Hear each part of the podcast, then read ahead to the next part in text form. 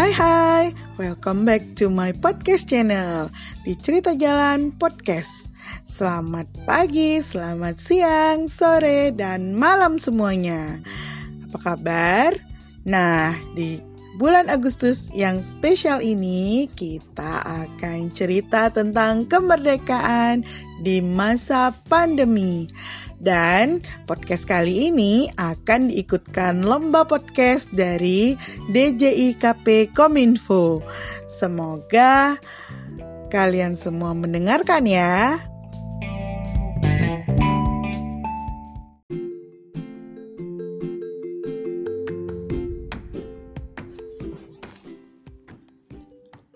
Cerita kemerdekaan kali ini tidak luput dari kata berjuang atau perjuangan.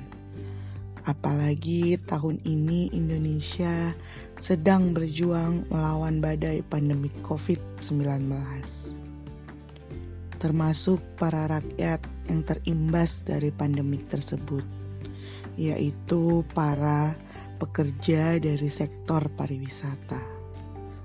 Sebut saja salah satunya hotel di mana suami saya sendiri mencari nafkah dari jalur tersebut sebagai chef dan hotelnya tutup semenjak COVID masuk ke Indonesia. Saya sendiri adalah seorang travel blogger di mana produk yang bisa saya jual adalah konten. Untuk menghasilkan sebuah konten, saya harus traveling karena pandemi COVID, traveling dibatasi. Maka kami pun pasrah. Tidak mau berdiam diri menunggu bantuan dari mana pun sebagai warga negara yang merdeka sudah sepantasnya kami berinisiatif untuk membuat suatu karya yang bisa dijual untuk menyambung hidup. Dan kami juga baru saja mempunyai seorang bayi mungil yang kebetulan lahir di masa pandemi dan tidak ASI. Sadar akan tanggung jawab sebagai orang tua yang harus mencukupi kebutuhan dan merawat generasi emas penerus bangsa ini, kami juga harus membuat strategi serta berusaha dengan membuka usaha bisnis kecil.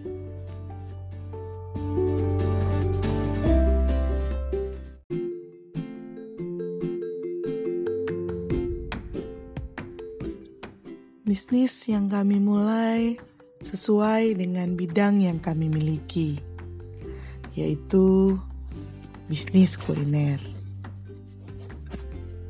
dan spesifiknya adalah bumbu yang dijual online. Ide besarnya karena manusia dalam keadaan apa pun perlu makan dan inti dari sebuah makanan adalah bumbu. Maka kami bekerja sama layaknya tim. Suami mengolah bumbu dan saya marketingnya.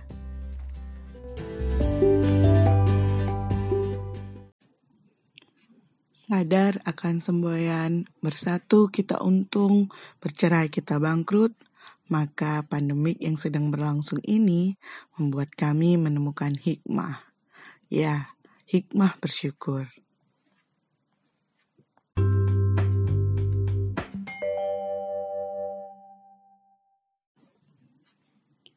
Bersyukur dalam hal menikmati kebebasan, dan kemerdekaan dalam menggunakan teknologi untuk menyambung hidup. Di antaranya sebagai salah satu penjual bumbu online tentunya.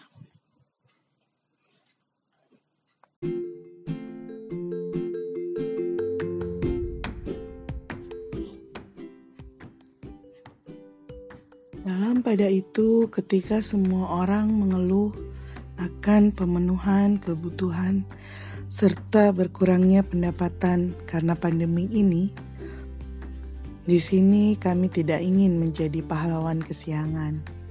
Cukup memberikan kesempatan pada mereka yang di PHK untuk masuk ke dalam tim usaha kami. Dengan kata lain, sedikit membantu dengan membuka lowongan pekerjaan. Kami berdua tahu inilah saatnya mandiri secara ekonomi dan bermanfaat pada orang lain.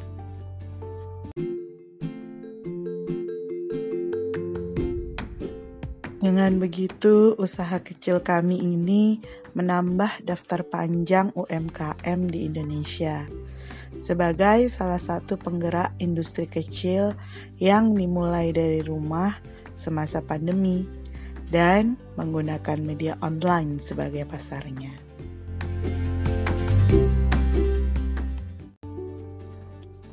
Dikarenakan setiap usaha mempunyai kondisi pasang surut, dan perjuangan juga belum selesai, kita tidak tahu sampai kapan pandemik ini berakhir. Maka, taktik perang pun diganti dengan berinisiatif kembali untuk menciptakan suatu produk berbeda yang bisa dijual dan dipakai semua orang.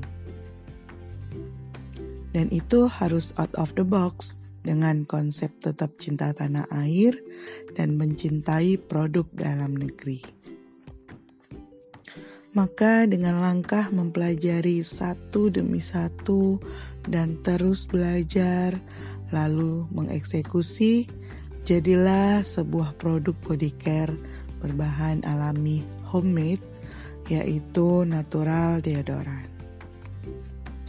Kenapa deodoran?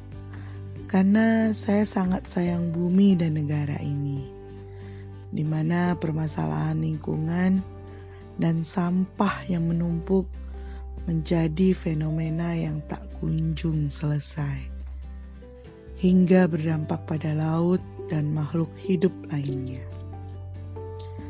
Kekayaan negara kita pada hutan dan laut yang sangat indah ini sudah sepatutnya dijaga dan kita harus menciptakan suatu produk yang bisa meminimalisir sampah kemasan. Hubungannya adalah deodoran merupakan body care yang sangat banyak digunakan oleh manusia, serta bekas kemasannya yang jarang bisa didaur ulang dan sampahnya yang berakhir di laut membuat jutaan makhluk hidup laut terancam dan juga lapisan ozon yang semakin menipis bila kemasan deodoran berbentuk spray. Sebab itulah yang membuat saya menciptakan produk yang mudah-mudahan menjadi inovasi dalam rangkaian body care yang kita gunakan sehari-hari. Ah, ternyata Pandemi ini membuat kita semakin menggali potensi diri dalam berkarya dan berinovasi untuk berjuang. Paling tidak, untuk menjadi mandiri secara ekonomi. Maka, inilah arti kemerdekaan sesungguhnya bagi saya. Berbuat kecil, tapi berdampak besar.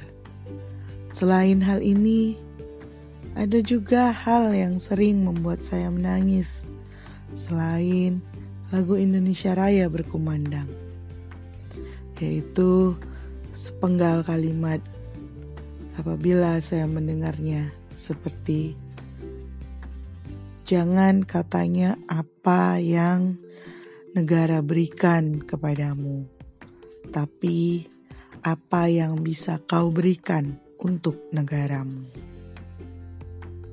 Mari merdeka dalam berkarya, mandiri dalam berbuat, berinovasi dalam kreasi. Terima kasih sudah mendengar. Salam satu kata, merdeka.